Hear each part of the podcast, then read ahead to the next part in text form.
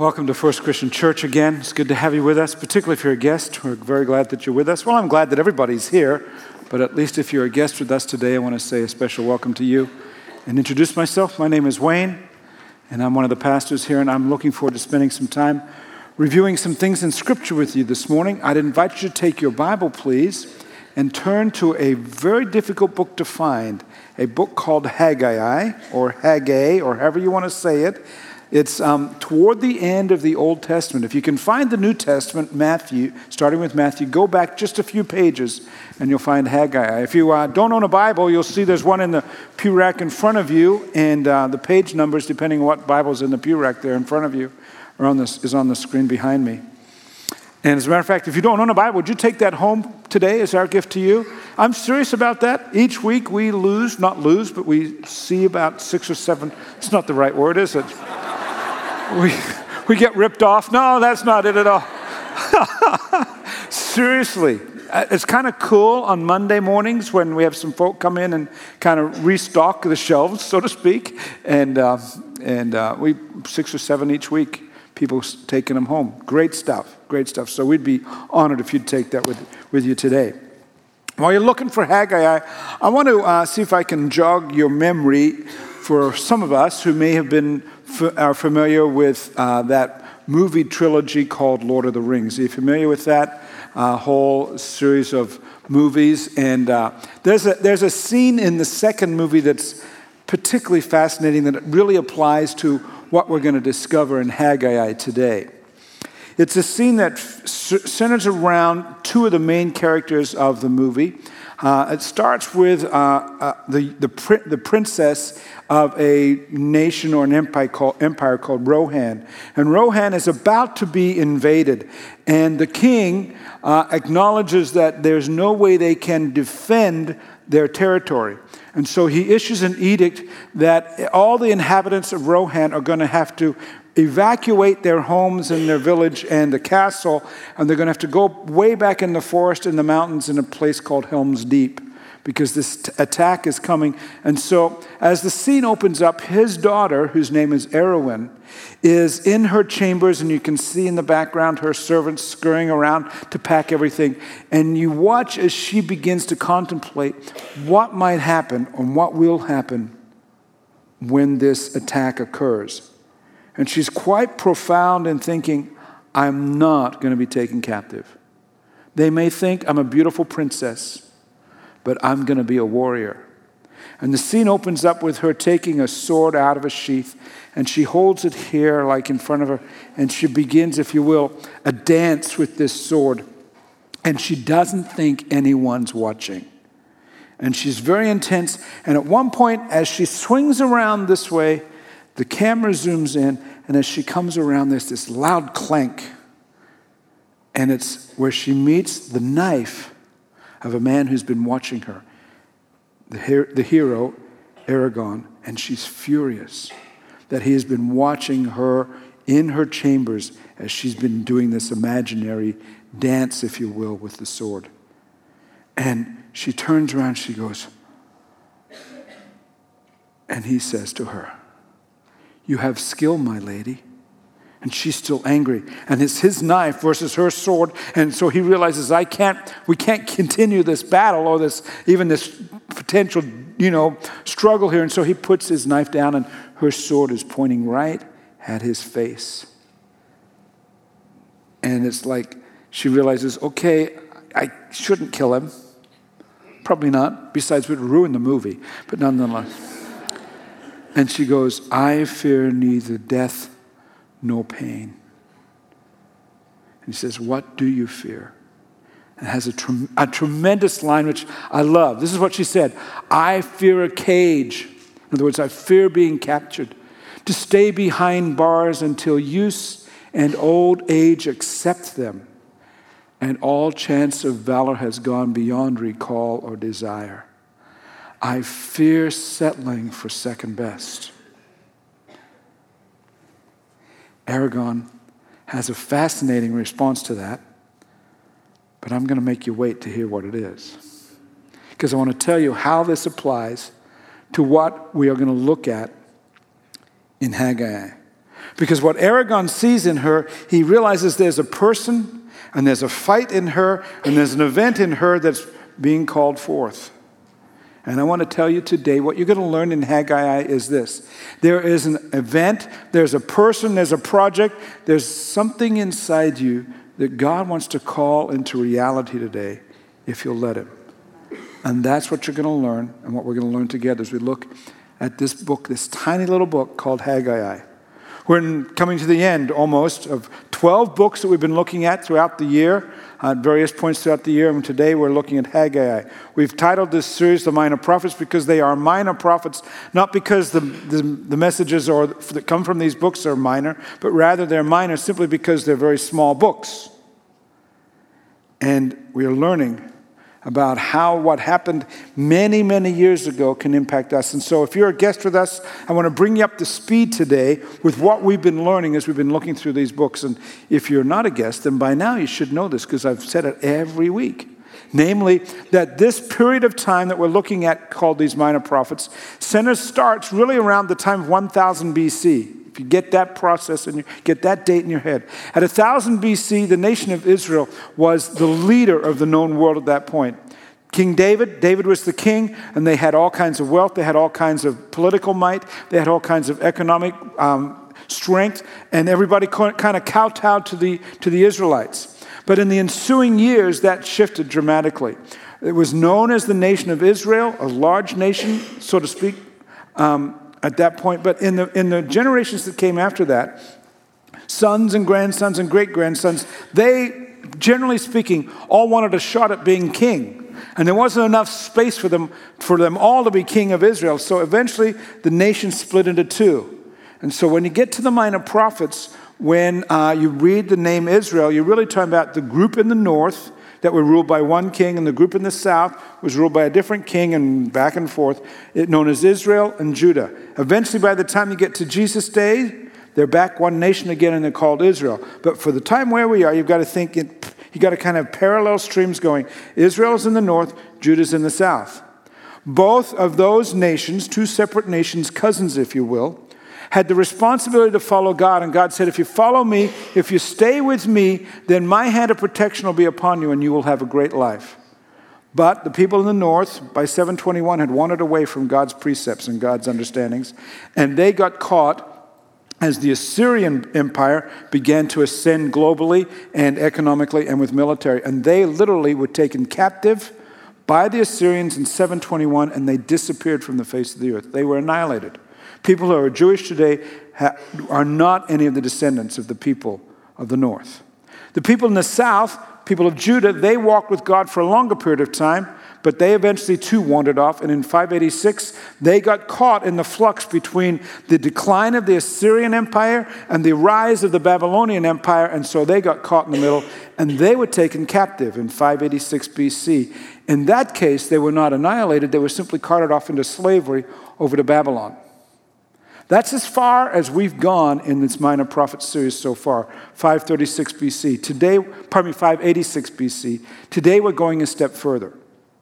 586 BC, the people of Judah are carted off into slavery in Babylon, and they were there for 50 years.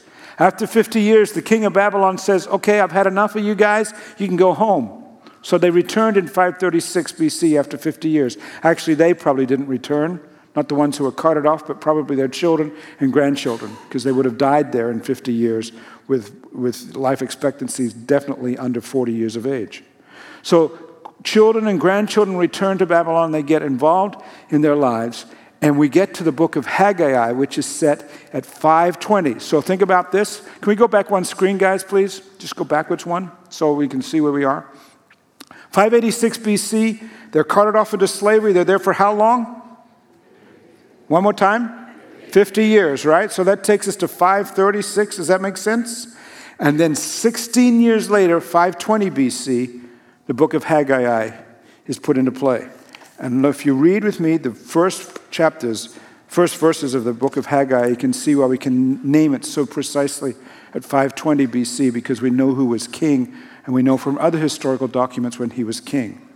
We read this in the book of Haggai, verse 1. In the second year of King Darius, on the first day of the sixth month. So that's why we can through other historical documents, we know when Darius was ruling. And so we say in the second year of his rule, on the first day of the sixth month, excuse me, 520 BC. They've been back in Judah for 16 years at this point. The word of the Lord came through the prophet Haggai to Zerubbabel, son of Shealtiel, governor of Judah. So there you see Judah, right? This is who we're talking about, the southern kingdom. And to Joshua, son of Jozadak, the high priest. This is what the Lord Almighty says. These people say the time has not yet come to rebuild the Lord's house. They've been back for 16 years. They've been involved in other things rather than worrying about what's going on in the temple. Because the temple had been destroyed by the Babylonians. Then the word of the Lord came through the prophet Haggai Is it a time for you yourselves to be living in your paneled houses while this house remains a ruin? Now, this is what the Lord Almighty says Give careful thought to your ways. You've planted much, but harvested little. He's saying, You've been working, working your tails off and it's not going well for you. Why is that? You eat but never have enough. You drink but never have your fill. You put on clothes but aren't warm. You earn wages only to put them in a purse with holes in it. This is what the Lord Almighty says Give careful thought to your ways. Go up into the mountains, bring down timber, build my house, so that I may take pleasure in it and be honored, says the Lord. You expected much, but see, it turned out to be little. What you brought home, I blew away. Why? declares the Lord Almighty. If you want to know why life is so hard, because of my house, which remains a ruin, while each of you is busy with your own house. Therefore, because of you, the heavens have withheld their dew, and the earth its crops. I called for a drought on the fields and the mountains, on, on the grain, the new wine, the olive oil, and everything else the ground produces, on people and livestock, and on all the labor of your hands. So, again, let me point out, excuse me, this is post exile, right? This is after they've gone to Babylon and they've come back. Uh, they came back in 536 BC after 50 years over there. This is 520, 16 years later, and they have forgotten the most important, most important marking factor of what it means to be Jewish that there are people who worship the one true God. We looked at this last week. First commandment that God gave the people of, of Israel when they left Egypt, the, the defining characteristic of Israel was that they, they worshiped one God only, and they worshiped the one true God, and they have forgotten that. Excuse me. And so as they come back, God's saying, You should have repaired the temple.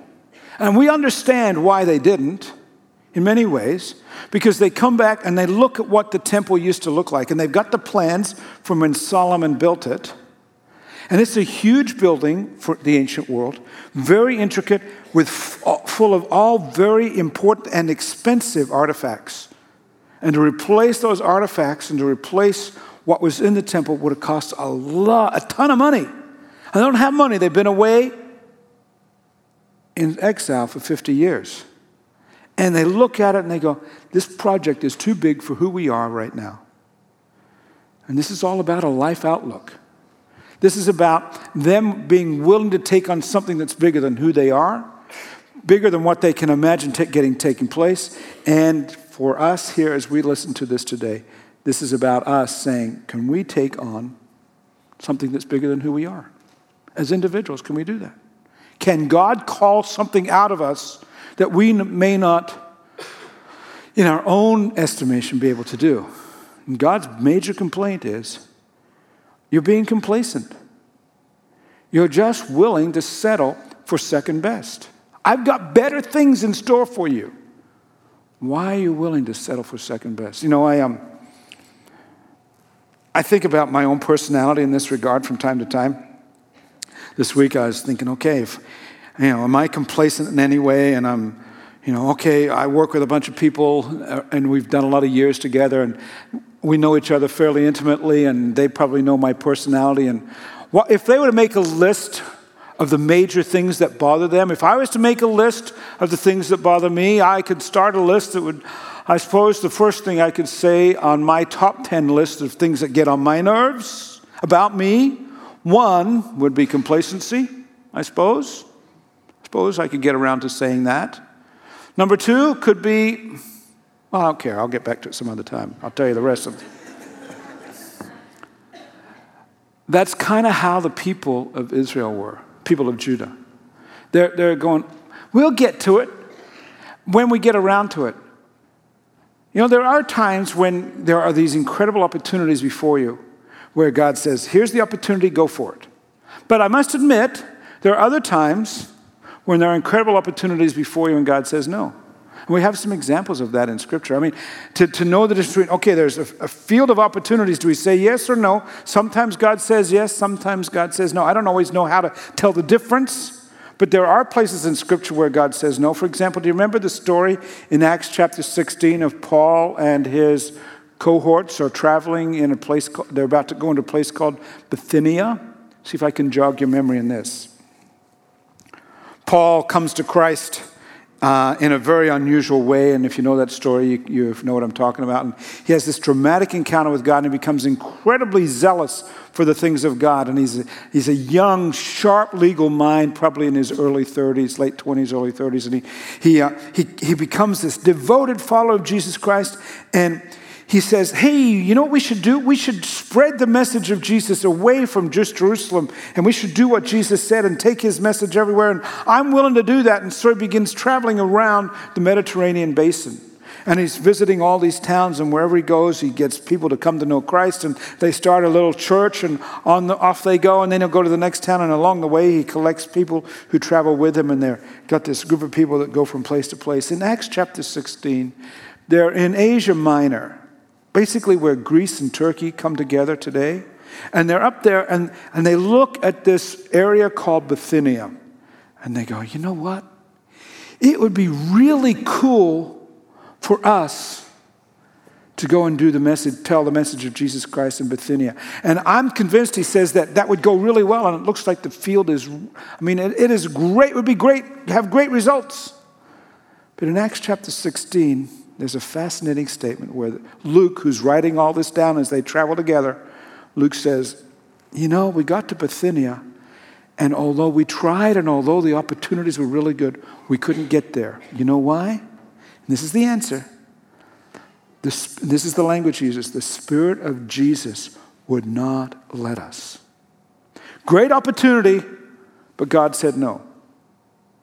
There are moments in the life of our church or in your moments where there's a great opportunity and you go, man, is the door open? Is the door closed? And is God wanting me to do this or not do this? And, and sometimes it's yes and sometimes it's no. And I must be honest and tell you, I'm not always able in the moment to exactly decipher the difference. And that's fair. That's being honest and transparent for you this morning. But I will tell you this for the people of Judah, there was this great opportunity to build the temple, and God did not say no. God said, I want you to do it. And they're saying, ah, probably not. Now's not the time. It's inconvenient for us. Read with me and see what they said. Haggai chapter 1, verse 3 and 4. The word of the Lord came through the prophet Haggai. Is it time for you yourselves to be living in your paneled houses while this house remains a ruin? You've got, think about what's going on. They've been gone for 50 years. They come back 16 years earlier.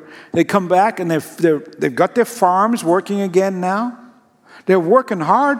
It says there in the scripture that they're, they're planting a lot. They've got, they've got it all worked out. And, and they're, they're, they've got their vocations and, and everything is back on track. And the people who are farmers are doing that. The artisans are doing their work. And in the middle of it, it's not working. And God says, Do You want to know why?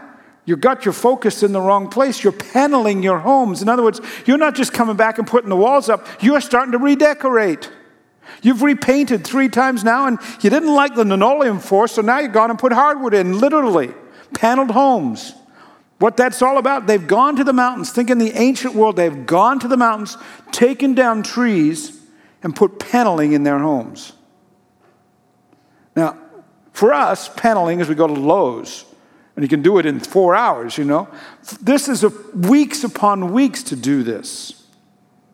And God says, and you still haven't done a thing with the house of the Lord. And I've got judgment upon you, verse 5. Give careful thought to your ways. You've planted much but harvested little. You have you eat but never have enough. You drink but never have your fill. You put on clothes, but you're not warm. You earn wages, only to put them in a purse with holes in it. You want to know why it's not going well for you, people of Judah?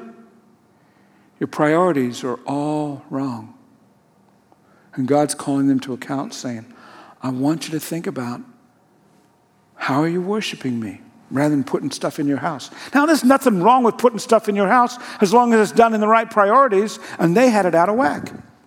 Remember, if I can remind, can I remind you about the most important dynamic of the people of Israel, the people of Judah, was that they were a worshiping nation.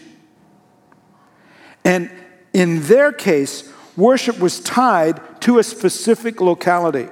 They come out of, or a specific building. They came out of Egypt many years before that, and they come across the Red Sea. And what does the God, God says? You're going to worship me, and they what you have to build something. What did they build? They built something called the tent of tabern- the ta- tent of meeting, the tabernacle. And that tent travels with them wherever they go.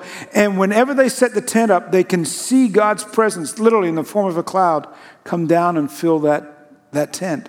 And then when they get to the promised land, David sets up the boundaries of the promised promised land and they go, This is Israel. And he gives his son Solomon the responsibility. You're going to build a temple. And they build this magnificent temple and it's, car- it's got all these carvings and all this wonderful stuff inside. And then after it's all complete, they have this ceremony, and the Shekinah glory, the absolute glory of God, comes and it fills the place. And for the rest of their nation's life, they are supposed to worship God there. And what are they doing? They haven't repaired it. God's glory, Shekinah glory, is not amongst them anymore. There's no place where they can go and meet God and where the priests can go and lead them in worship. And they're paneling their houses. It's different for us in the New Testament time. We are, we're not Old Testament people, we are New Testament people. We live on the other side of Jesus' resurrection. But worship is still important to us, absolutely. We just realize that since the day of Pentecost, it is no longer tied, God's presence is no longer tied to one building. The Holy Spirit comes, and we know with that, His Spirit is poured out throughout the whole world, globally. Jesus said, It's not now a building, but wherever two or three of my believers who follow me, when they are gathered in my name, then my presence is there. And that presence of God is now discovered in all kinds of places all around the world at various times.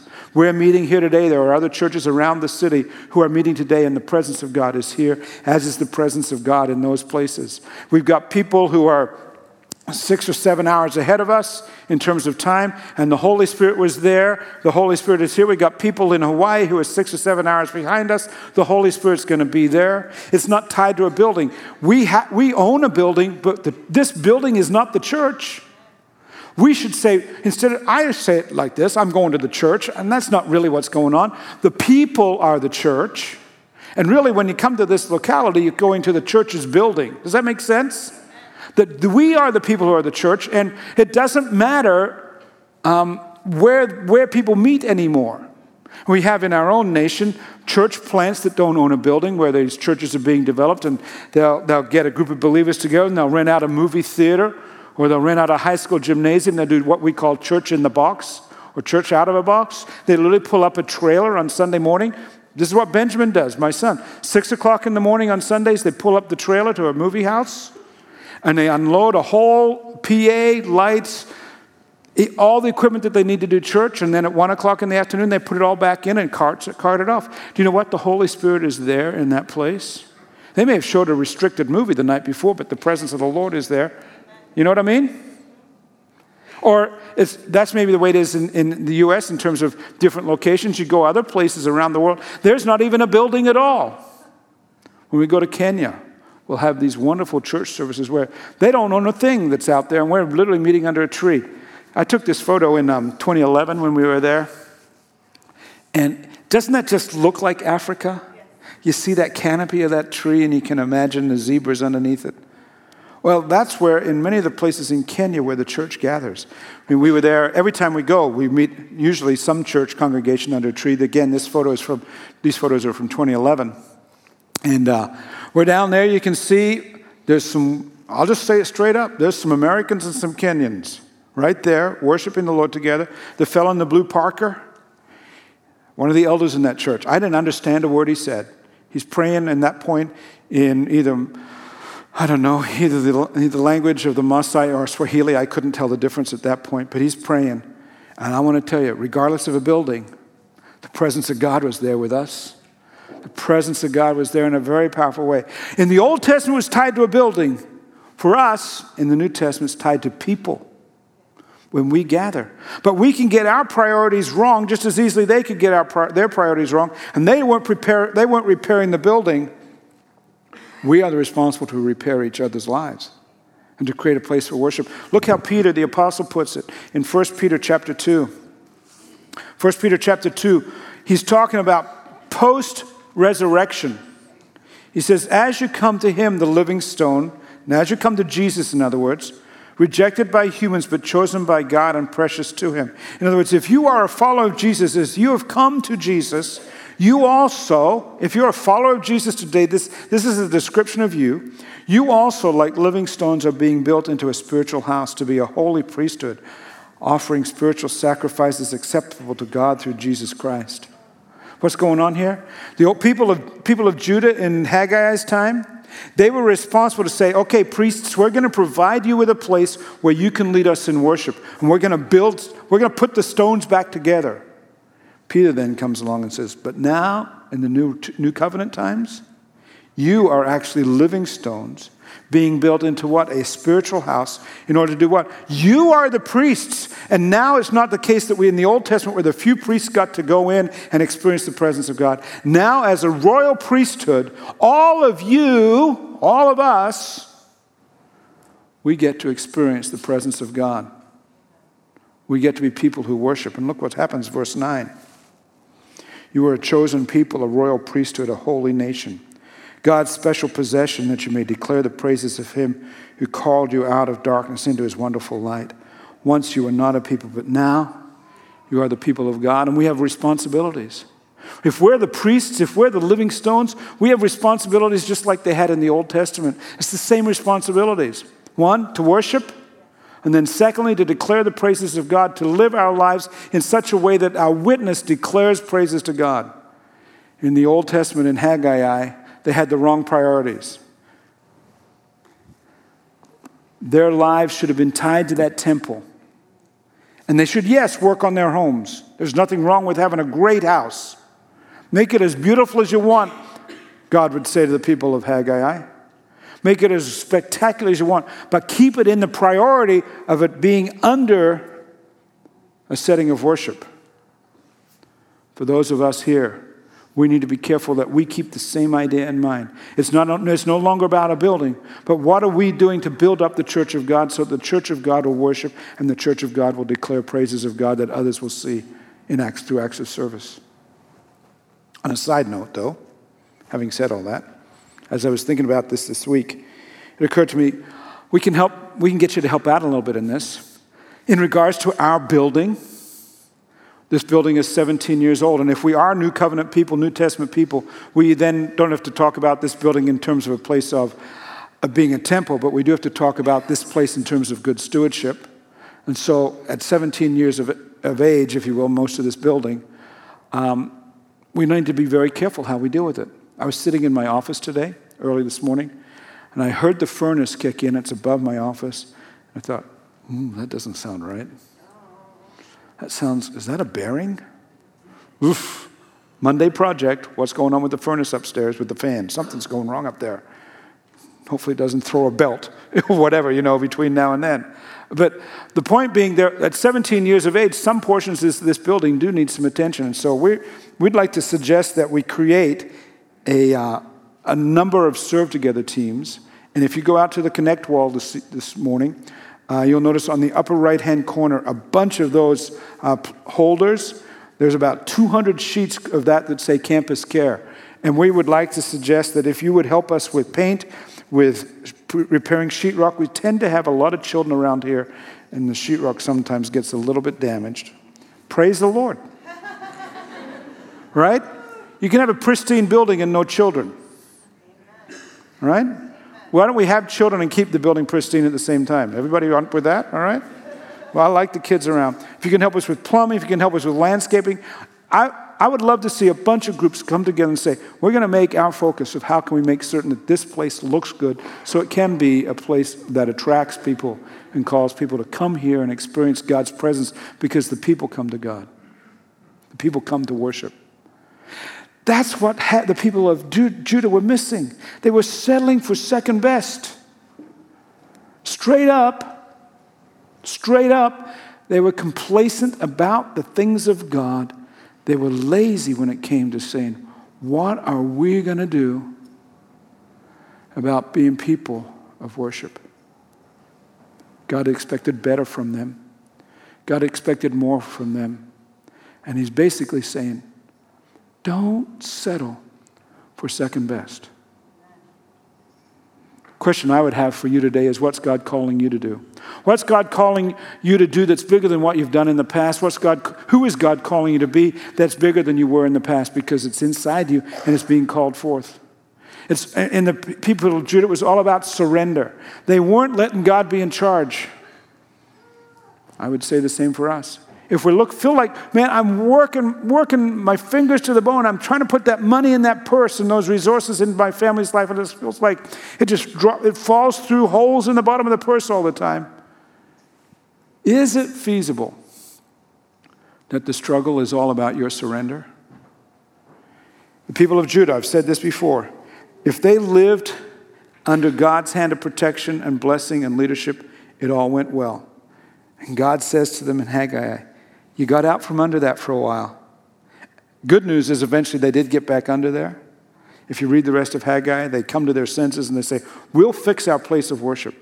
In our time, if we get out from under the hand of God's protection and blessing, there's going to be struggle. I'm not saying that life is all roses this way, but I'm saying I'd rather surrender to God being in charge of my life. How's that surrender business going? I hope your house looks great. I hope you have granite countertops. I do. Hear me. I hope you've got the marvelous, the, the, most spectacular paneling in your man cave. Whatever the case. But I hope you're doing it under the understanding of surrender to God's will in your life. As a matter of fact, as we have done with these other um, messages from the minor prophets, I'd like us to sing something about that right now. And uh, I would suspect you probably know this song. Would you sing it with me? All to Jesus.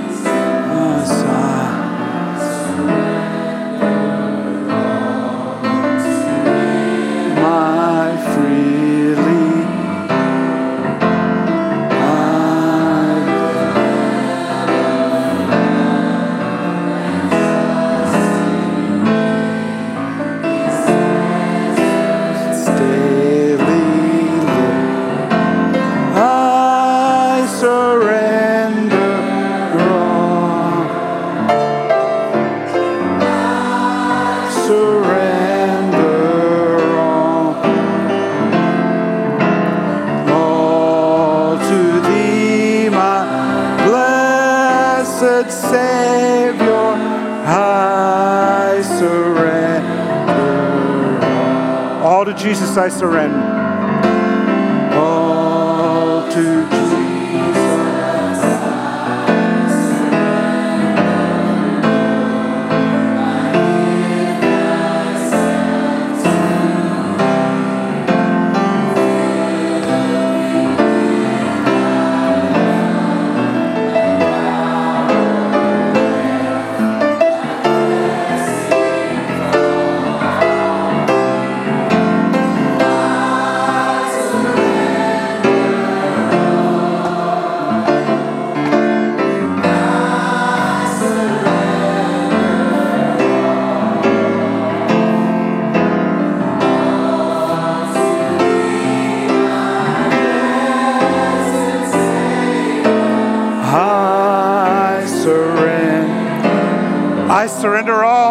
Make it your prayer.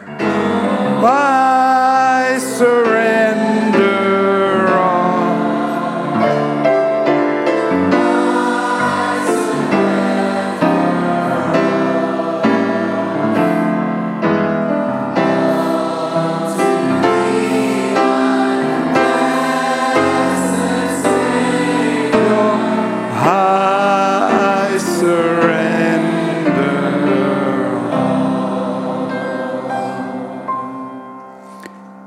know, guys, if you can get to that place, you know what can happen? The thing that is that, that person that's inside you, that dream, that hope, it can be released by the work of God because you're under His direction, under His leadership, and the things that you'd always hope for and say, man, I, I don't know if I'm ever going to get there. With His direction, will get there, and the holes in your purse get sealed up. Can I take you back to that story again from the trilogy? Remember the story, Eowyn? She pulls out the knife, the, the, the, the, sword out of the sheath, and she, she runs her hand up it. And she does the dance. She comes around and she meets Aragorn's knife. And in anger and frustration and like even almost a little bit of bitterness that nobody realizes who I am, she says, I fear neither death nor pain. And then he asks her, What do you fear? And she says, I fear a cage to stay behind bars until use and old age accept them, and all chance of valor is gone beyond recall or desire. There's that dream you have within you yet that you go, man, it feels like it's caged in. Aragorn realizes that there's more inside that woman in front of him than others see and that she's often been overlooked simply because she's the princess and she's a beautiful princess. And he has a tremendous line. Watch the clip and see what he, sa- see what he says.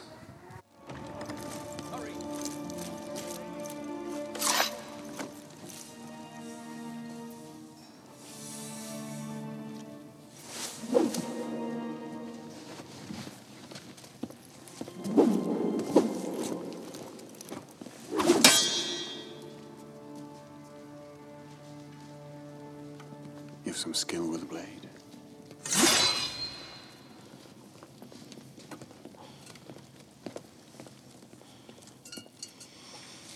The women of this country learned long ago.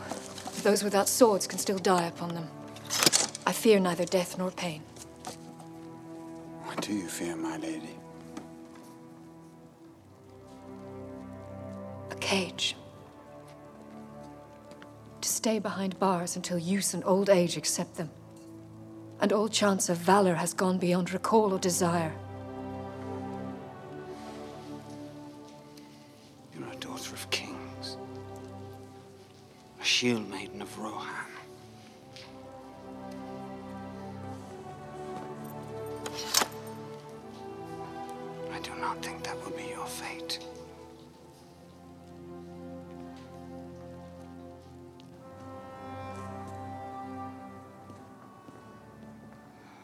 What did he say to her?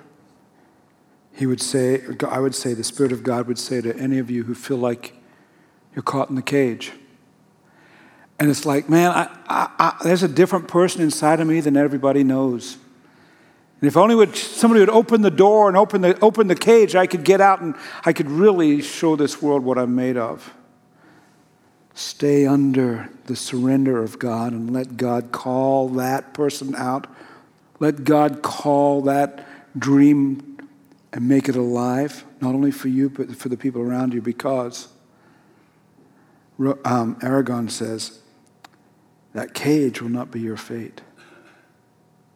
He says to her, You are a daughter of the king. Friend, you are a son of the king of kings, a daughter of the king of kings and do not settle for second best. The people of Judah in Haggai's time, they heard the word of the Lord, and in surrender, they got a different life approach, and they did indeed rebuild the temple. And they experienced the, prayer, the presence of God, and they had a whole different life approach going forward from that. I would ask you to accept God's challenge today because your fate is not for you to be caged in but under the surrender of God Almighty. Under that place, God can work in you and through you to His glory as we be people of worship, people of commitment, people who say, Lord, what you got for me? Let's pray together. Father, speak to our hearts today, Lord. There are people here today, God, who feel like they're stuck in some cage, and I ask, oh Lord, that you would change their understanding of life before them, and that you would graciously call all of us, God, into a relationship with you through your Son, Jesus Christ, so that we would indeed, all of us, be living stones, a royal people, a royal priesthood, a chosen people, God. Enable us to know what it means to walk with you through Jesus Christ, in whose name we pray. Amen.